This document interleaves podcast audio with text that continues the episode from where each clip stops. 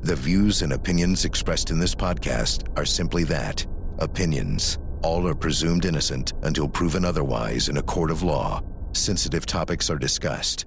Discretion is advised. Tyler Edmonds was just 13 years old when he confessed to helping his half sister, Kristi, kill her husband.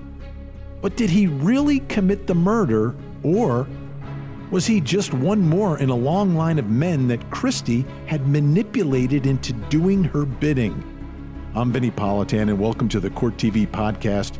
This week, we have an audio edition of our original series, Accomplice to Murder, which examines those accused of being involved in a crime. Have a listen.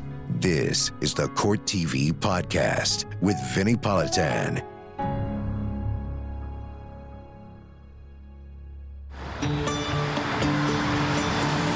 This is Starkville, a sleepy southern town near Mississippi State University, a place where neighbors still know each other and there's very little crime. But back in 2003, a 13-year-old boy was accused of helping his sister kill her husband. But did he actually pull the trigger or was he the fall guy for a crime that those who knew him say he would never commit? Tyler and my daughter went through school together till the eighth grade when this happened. He was a very bright, intelligent child, very sweet. Oh, he was precious. He was blonde headed and just had the sweetest face. I had the biggest crush on him. You know, he was a lot of fun. Tyler's mother, Sharon, was raising him on her own. I think his parents were divorced and it was fairly acrimonious, and he didn't have a lot of opportunity to see his father. The closest family that Tyler had was his half sister, Kristi Fulgham, who helped him to see his father against his mother's wishes. I had asked Tyler one weekend if he wanted to hang out that weekend, but he told me he couldn't. He was so excited he was going to his sister's house. It was kind of like a big event in his life was going to his sister's house for the weekend. I can remember him saying that she was kind of his only family.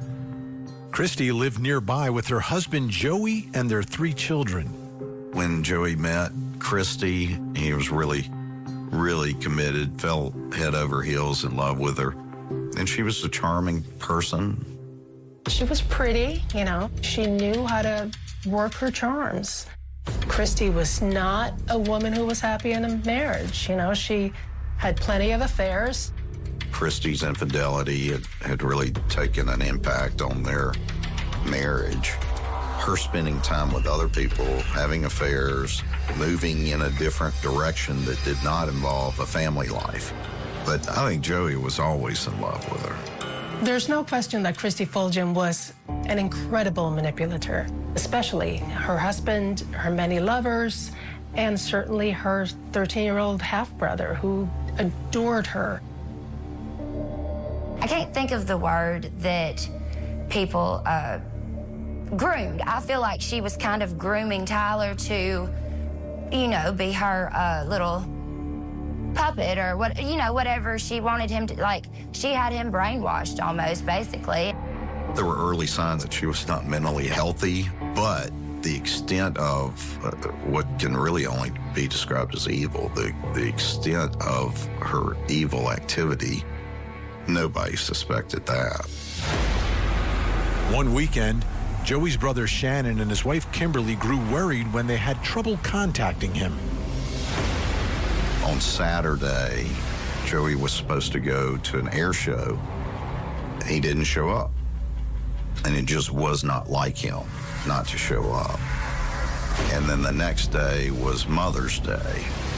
And he didn't show up for Mother's Day. And at that point, they knew something was wrong. Shannon and his wife Kimberly went over to the house and they find this gruesome scene. They make a frantic 911 call, and of course, authorities show up very quickly. Well, I was at home and I got a call from the deputies who had responded, and they called me to the scene. Joe was in the bedroom on the south side of the house, and he was in the bed, and he was laying on his stomach, and he had been shot in the back of the head. Didn't look like he ever moved when he got shot, to me, in my opinion. Brian first questioned Joey's brother, Shannon. He was emotional, but he wasn't ranting and raving. It's just a matter of fact. that Something had happened to his brother, and he felt like he knew who did it. Shannon believed that person was Joey's wife, Kristi. We started looking for Kristi, and we found her.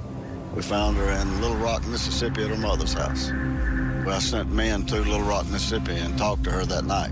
Kristi reacted like any grieving widow, but based on their investigation, police were able to gather enough circumstantial evidence to get a warrant for her arrest.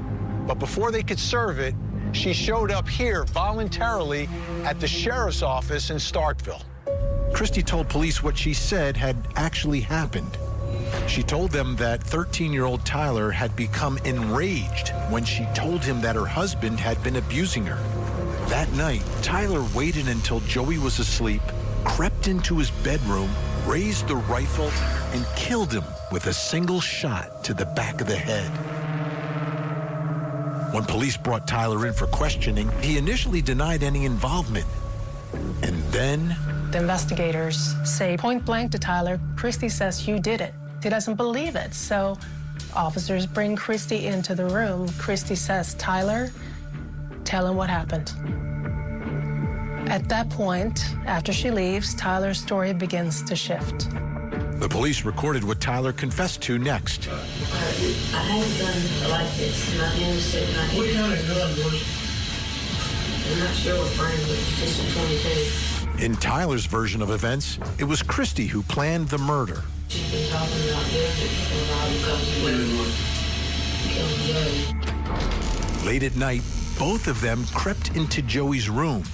Tyler raised his rifle to fire, but couldn't go through with it. So Kristi placed her hand on the trigger, and both squeezed the trigger together. I heard it go off, and I looked at him and saw that it actually hit him. How do you know that it hit him? I saw some blood. It was on a pillow, I guess. Something white. And there was just some little sprinkles on it. I thought it was blood.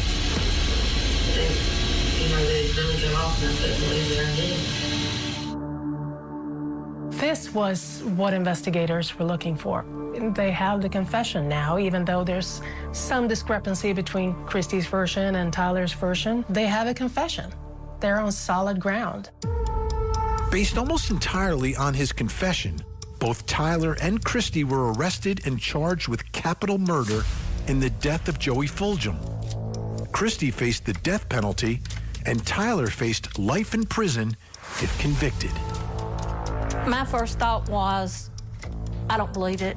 I think Kristi coerced him into it, told him he wouldn't get in any trouble because of his age. You know, I had all kinds of things in my mind. In fact, several days later, Tyler reached out to police, telling them in another recorded statement that he'd lied to protect his sister. But investigators dismissed his second statement, and Tyler Edmonds' trial began on July 20th, 2004. It was a highly publicized case. It's unusual to have a child that young tried for murder. Edmonds' lawyer was Jim Wade. He has the reputation for being a bear anyway, for just going after it. I knew that if anybody in North Mississippi was going to give Tyler his best chance, it would be Jim Wade. Jim Wade was convinced that Tyler's initial confession was a lie he'd told police in order to protect a sister he adored and that he implicated himself only after Kristi was brought into the room and told him to tell police what happened. Within minutes after she made that statement, Tyler made what was a false confession saying that he and Kristi did it. But after Tyler's recantation was ruled inadmissible, the jury only heard Tyler's own confession. Confessions are really, really powerful pieces of evidence. It's a stretch for any of us to think that we would sit there and lie and say we did something we didn't, knowing we'd get in trouble for it. So if you have a confession, coerced, false or not, that's a good piece of evidence. The state of Mississippi also had a well respected forensic pathologist who testified that his analysis of the bullet's trajectory supported Tyler's initial version of events. Dr. Steven Hayne testified as an expert that there were two sets of hands on this gun, and he said you could tell that from the trajectory of the wound in Joey's head. It was testimony that raised more than a few eyebrows. I've gone through it a million times in my head, and there's no logical explanation that would ever be able to explain how the angle of a bullet in someone can 100% be determined that two people were holding that gun. There's no way. I mean, sounds a little far fetched, but it was an expert opinion allowed in the trial and could have played a pretty big part in the jury's decision. When we return, 13 year old Tyler Edmonds faces the rest of his life behind bars. I was so convinced that he was innocent that I was overly confident that he would be found innocent.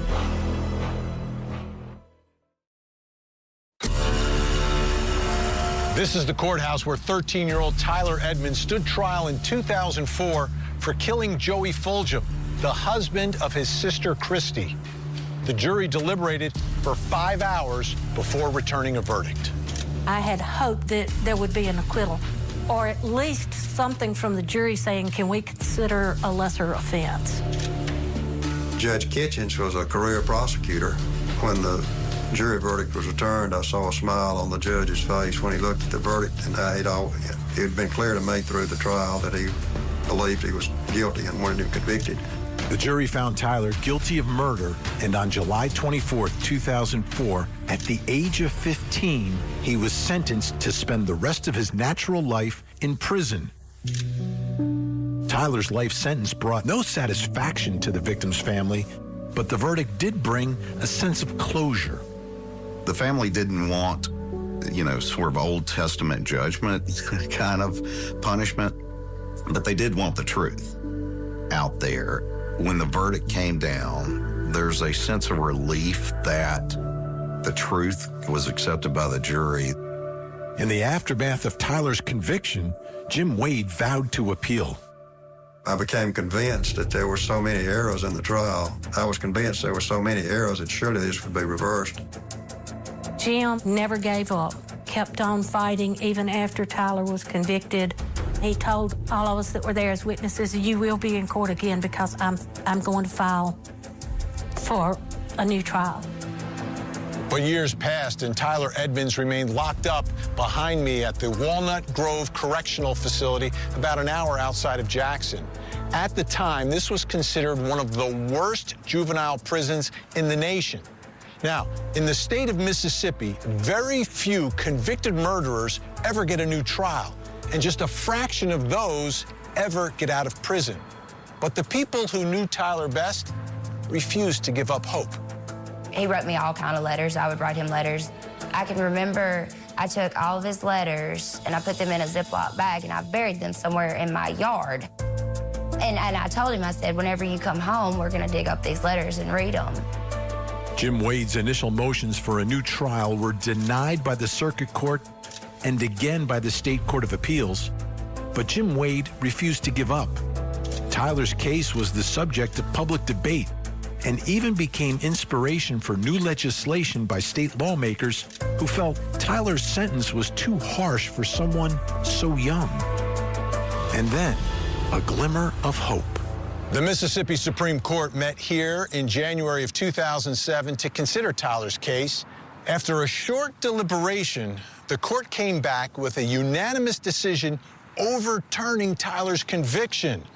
They said they did it because he didn't get a fair trial.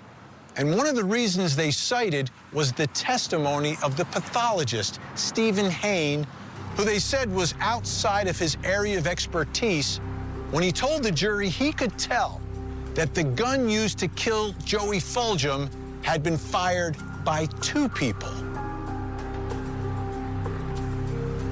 For the Fulgham family, the new trial opened old wounds. All we really, all the Fulgham family wanted is just for him to say what had happened. We just wanted closure about what had happened. Um, more so than we cared about, you know, punishing him for the rest of his life. The state of Mississippi offered Tyler a plea bargain. If he would admit his guilt, he would have served a drastically reduced sentence. But Tyler chose to go forward with the retrial. If he had taken the manslaughter plea, he would have been out of jail in just a few months. Whereas if he goes to trial and is convicted, he gets life imprisonment. But that was the strongest indication to me that Tyler was innocent.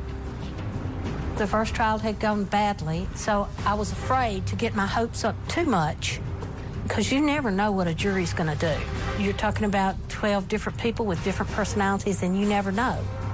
We were, we were kind of afraid to get our hopes up too much. Tyler Edmonds' new trial began on October 28, 2008, here at the courthouse in Starkville, Mississippi.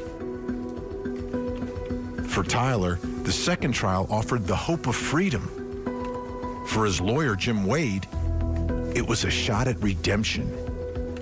Every now and then, I've come across an attorney who has been just incredibly emotionally invested in their client. Those kind of attorneys take the verdicts incredibly hard and as personal failures. And I think Jim Wade is one of those. I mean, that conviction was devastating to him. In his opening statement, Wade tackled Tyler's problematic confession head on. What the case is really about is about the prosecution charging a boy, a 13 year old, as an adult but all the evidence is going to show you is that the boy gave a false statement, not just to the law enforcement, but to his own mom, trying to help in his 13 year old mind this older sister who was really all he had in life. One of the witnesses that Wade called to make his case was Kristi Fulgham herself. I had hoped that she would tell the truth about what had happened after she had already gotten a life sentence. And I thought, well, she's got nothing to lose. Maybe she'll tell the truth. Kristi Fulgham is called to the stand. She sits down on the witness stand. We're at the edge of our seats. May I proceed, John? You may. Would you state your name, please, ma'am?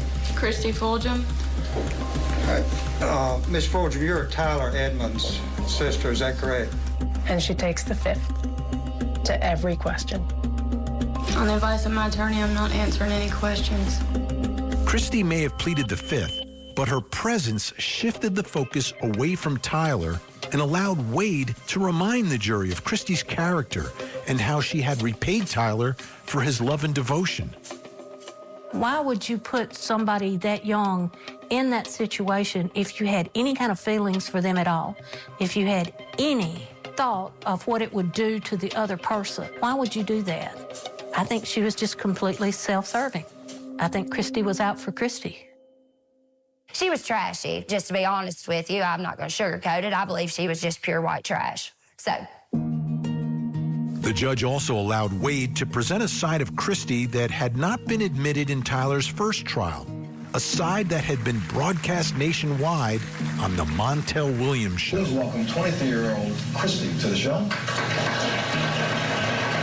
You were married for five years, right? Yeah. The relationship was kind of on rocks. So back us up and explain this to me. You were married? On the Montel Williams show, Joey and Kristi, you know, aired all their dirty laundry, all her boyfriends, all the infidelities that Joey knew about. And you took off and moved to Texas. Yeah.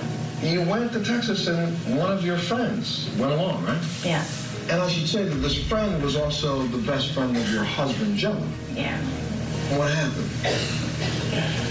I ended up pregnant with my baby. It showed the level of manipulation that Kristi was capable of, carrying on all these other affairs, some to the knowledge of her husband. That didn't tell you maybe it was time to get a divorce? It did, Uh-huh. but I love her. She was a master manipulator, and that coupled with the fact that she was not happy being one man's woman, uh, was very important for the defense to show. The defense next turned to who had the real motive to want Joey dead. In this case, both sides agreed that there were life insurance policies that Kristi wanted her hands on. It would have been probably March or April of 2003. I was at work and received a telephone call from Kristi. She asked me about Joey's life insurance policy, how much it was for, who the beneficiary was. I told her that I couldn't tell her because Joey had signed a uh, privacy statement stating that the only person that I could talk to about such documents was Joey himself. But probably the most damning evidence that Kristi planned to kill Joey with or without Tyler's help came from Kristi's own father. Danny Edmonds, Kristi's father, is the only person that says she expressed the desire and plan to kill her husband Joey. So Kristi came to your house and tell the jury what y'all discussed at your house when Kristi came over there. She asked me for a gun that she wanted to kill Joey. And I asked her why. And she said he was mean to her and the kids. And I told her, just leave him. And she said, no, he's got a life insurance policy. What did she tell you what you could get out of it? She was going to buy me a new Cadillac. A new Cadillac. Coming up, while the defense had shown that Kristi had the motive to kill her husband, Tyler's own words came back to haunt him. What is the truth? That me and Kristi did it. Y'all killed him? Did you for real do that? Are you just telling them that? We did this, Mother. Me and Kristi did it. Oh, it's very powerful. If you throw a confession in there and a jury goes, all right, he confessed to it, so he must be guilty.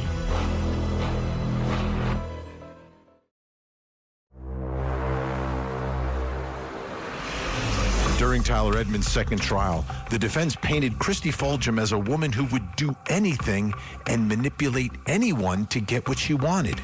But now they face their most difficult witness. I haven't done like this. A video recording of Tyler confessing that he had helped Kristi to murder her husband. What the evidence in this case is going to show, ladies and gentlemen, is that there are two people responsible for the killing of Joey Fulgham. Prosecutor Frank Clark told me that he always wanted to be a prosecutor because those were the good guys to him. The first is Joey's estranged wife, Kristi Fulgham. The second person responsible for the death of Joey is this defendant. Jim Wade and the defense team really faced this one big hurdle, which is the confession. Me and Kristi did it. Those are this defendant's words, ladies and gentlemen of the jury. They are not mine. I want you to tell us, as best you can remember, exactly what happened between this defendant and Kristi Fulgham when you brought them into the room together. She walked in and said, Tyler, hold my hand. Said, I have already told them what happened. I told them the truth, and uh, I want you to tell them the truth. What, if anything, did the defendant say at that point? He told us that he wanted to uh, tell the truth, that, that he shot Joey. He wanted to tell the truth, and uh, he wanted to do it without his mother being present because he wanted to tell her after he told us. Okay. And I would ask the court to allow Mr. Holly to sit inside the rail and, and operate the audio-visual equipment. At that point, the jury was shown all 32 minutes of Tyler's full confession. And your name is Tyler Edmonds, is that right? Yes, sir. I truly believe the confession by Tyler was the only thing in this case that was true. And it's heart wrenching to watch. Yes, sir. I was just holding the gun if I wasn't really aiming at anything. You had it on your shoulder up Yeah, I had it right here. I wasn't really aiming. I was just pointing it somewhere. Just- It wasn't just the confession to the police that was damning. When Tyler's mother comes into the room, this incredibly emotionally charged moment, she gets on her knees. She says, Honey, tell me what happened. What's wrong, baby? Okay, what is the truth? Tyler Lane, son, look at me. Did you for real do that, or, or did you just tell me that? We both did. What did y'all do?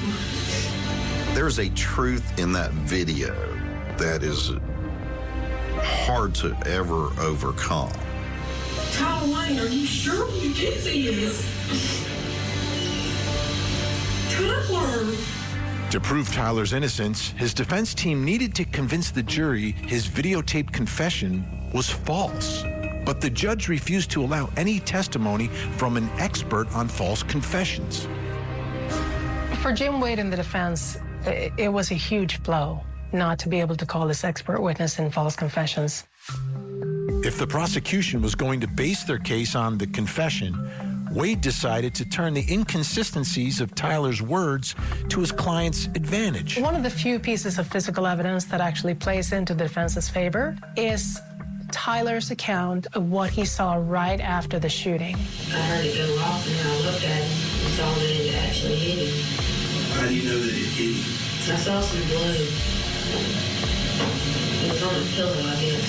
Something white. And there was just some little sprinkles. Jim Wade called the pathologist to testify that the weapon used to kill Joey would not have caused the blood splatter Tyler claimed he saw. You have a, a relatively small uh, hole from a 22, uh, and then the bullet goes in and does this significant damage uh, inside the brain and, and the bone.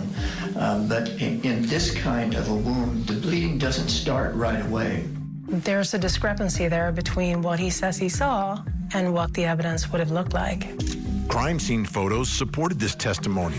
No blood was visible on pillows. In Tyler's first trial, the judge had suppressed Tyler's attempt to recant his confession. But this time, Jim Wade successfully argued for its inclusion. Judge Howard made a different ruling on the second trial and allowed us to put the retraction in as part of the case. So that was a crucial evidentiary difference.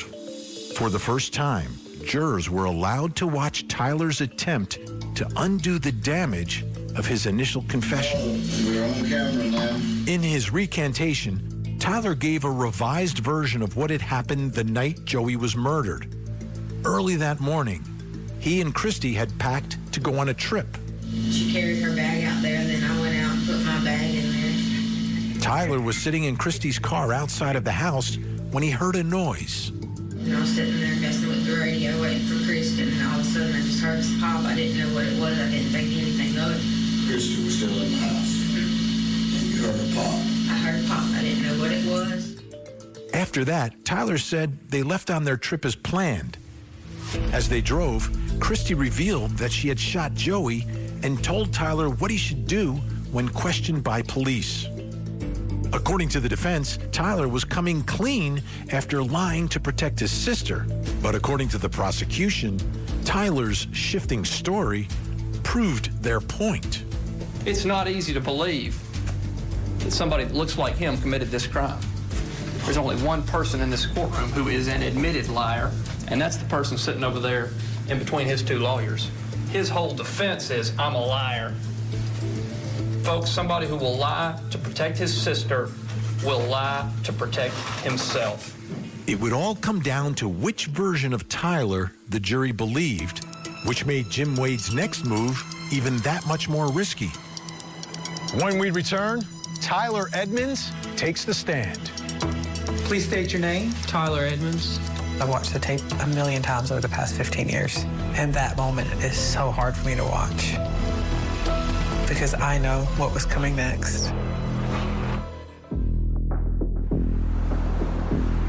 On Friday, October 31st, 2008, the last day of Tyler Edmonds' retrial for the murder of his half sister's husband, Joey Fulgham, Tyler took the stand in his own defense. Everything rested on whether or not the jury found him believable. Tyler Edmonds is called to the stand. There was a hush over the courtroom. The emotion is still there from that confession tape. I mean, we feel for this kid now as he sits down. It, it was quite a moment. Tyler, you were present on the courtroom when a statement you gave to the police is shown to the jury. Yes, sir. Did you lie when you gave that statement? Yes, sir, I did. And how did you lie? By saying that I had something to do with the murder of Joey Fulgham. Why did you lie? To protect my sister. Why did she tell you that you had to take the blame for it? Because nothing would happen to me because I was under 18 and that if I didn't, then they would kill her and that I would never see her or her kids again. She indicated to you that you should take the blame. How were you supposed to know what to tell the police? Um, she told me to say that it was an accident at first.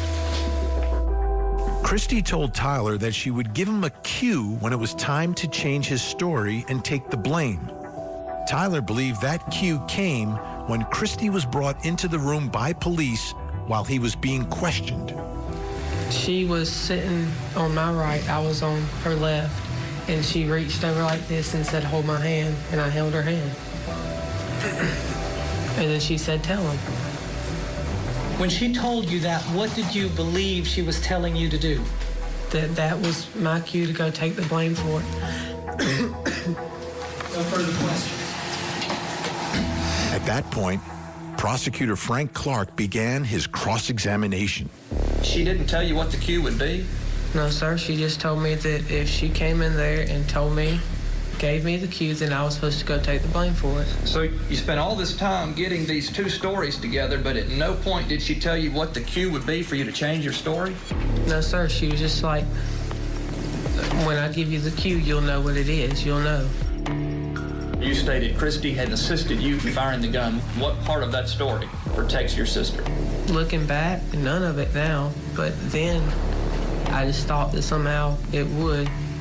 Why didn't you tell the lie Kristi had told you to tell, that it was an accident? Because I thought that somehow by her not being the only one to do it, it would still help her. But like, if I thought that I was going to get in trouble, it wouldn't be as bad on me either. As Frank Clark gets up to start his closing argument, there's no doubt how passionate he is about this case. Kristi Fulgham did not act alone. She found someone who was willing to go into that room with her with a 22 rifle, pointed at the back of Joey Fulgham's head, and then as that defendant said out of his own mouth, we squeezed. And the question now is whether someone will be held accountable for that. The question becomes whether someone who doesn't look like we expect a criminal to look, he doesn't act like we expect a criminal to look. The question is, though, is he to be held accountable? For Tyler, everything's at stake here. Tyler's entire life is at stake. Then, after five years of work on Tyler's behalf, Jim Wade presented his final defense to the jury. Is there any physical evidence? Is there anything other than this child's words? Something you know, some objective fact that proves that he's guilty? No, there isn't. Just this child's words. Think about this. This is a 13 year old child. Is he upset because he killed somebody, or is he upset because for 40 minutes or whatever it is, they have him on tape lying? And his mother comes in, he's tired. He's so tired he can't even stand up. And he's crying and upset. Look at Sharon. Did y'all see how shocked she was? She knows it's unbelievable that her son could do anything like that. The prosecutor made a very emotional argument like he knows what happened. Well, he wasn't there. He does not know what happened. He does not know what happened. It may not be for us to know exactly what happened here, but I do know this. One day we're going to all stand there before God and we're going to give an account. If I were sitting on this jury, I'd a lot rather be up there telling God I voted that child not guilty than telling him I bore false witness against my neighbor.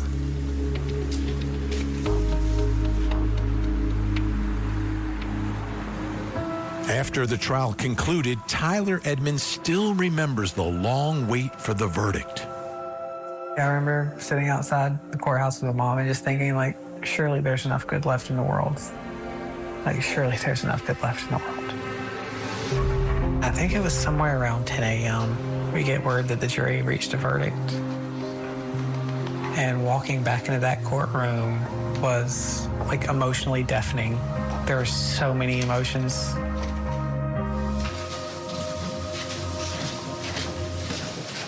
Ladies and gentlemen, have you arrived at a verdict in this case? Would the defendant and his attorney please stand? You may read the verdict. We, the jury, find the defendant not guilty. The jury has returned a verdict of not guilty. You are hereby, and the sureties on your bond, discharged. You may go. Court's in recess.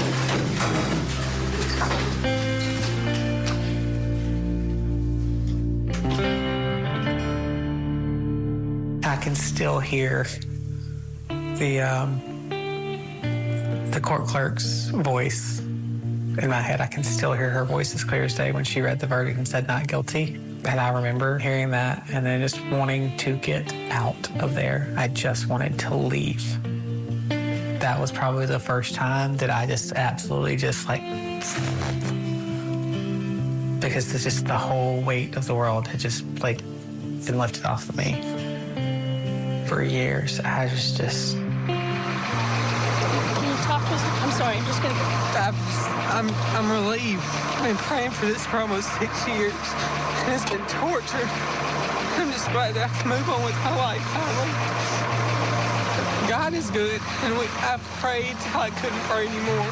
God is great. And my family and my friends have all supported me, and we prayed for five years, and He took care of it.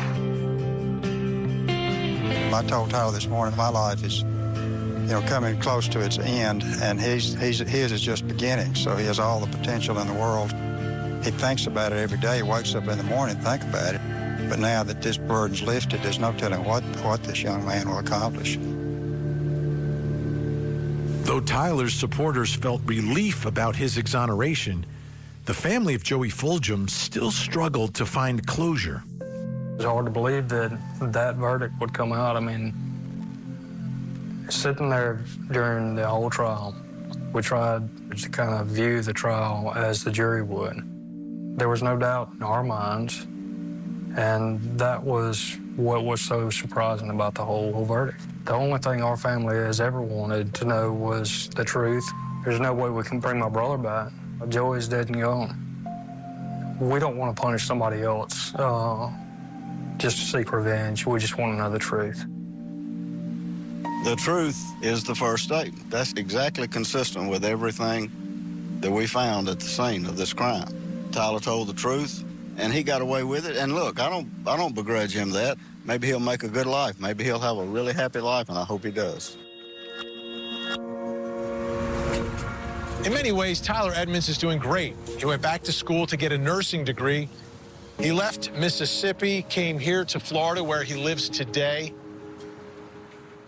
I left Mississippi because I didn't know where else in Mississippi I could go, where I could be anyone other than the Tyler from 5 o'clock news. I changed. I, this is what happened with my life, and I needed to figure out who I was.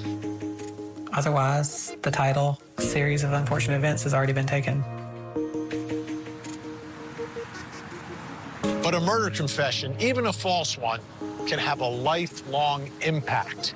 Those words, spoken as a teenager, continue to haunt him today.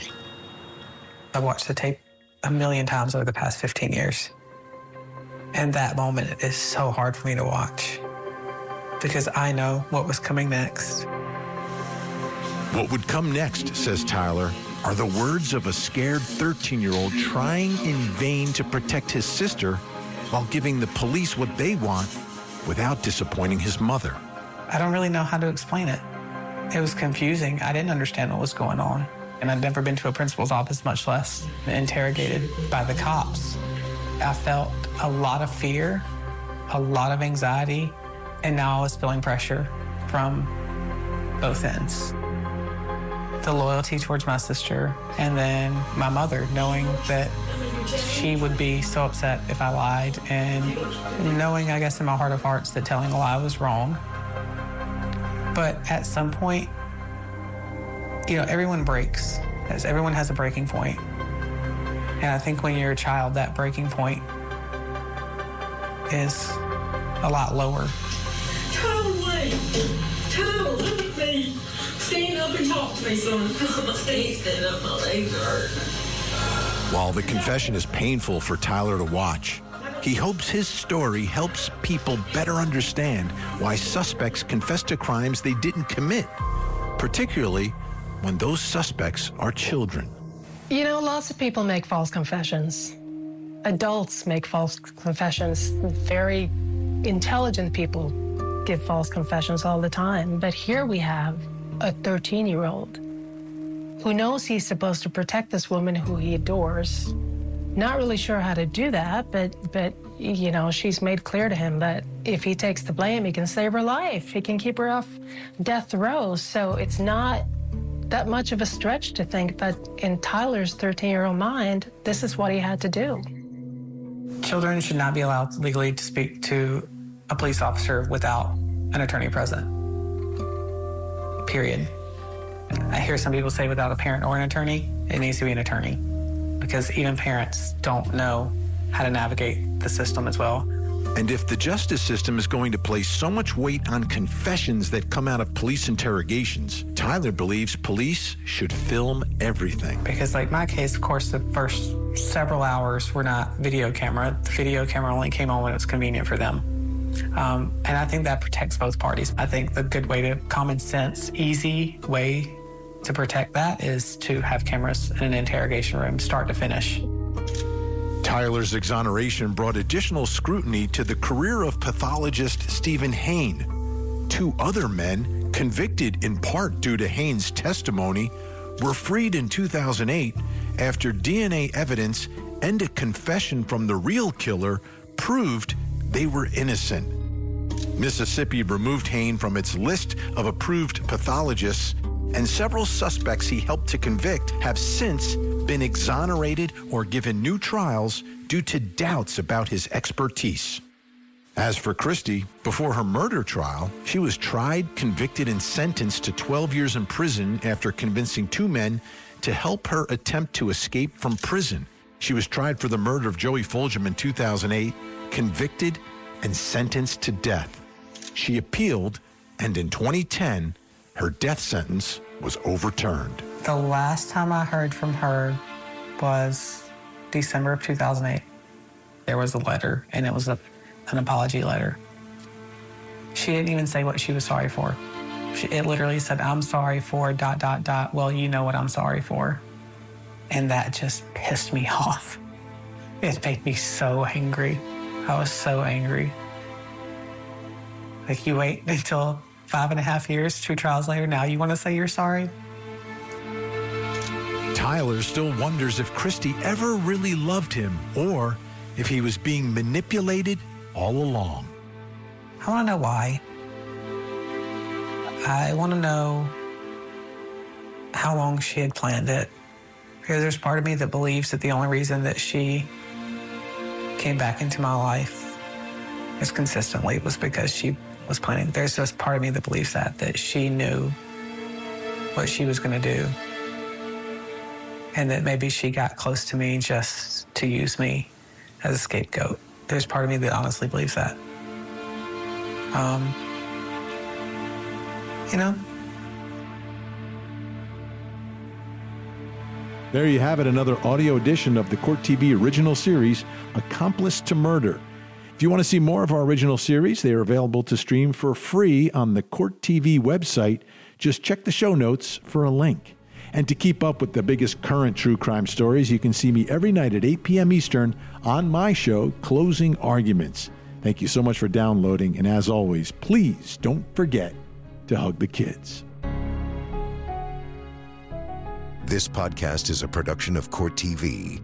Go to CourtTV.com for more content, trials on demand, and to find out how to watch Court TV in your area.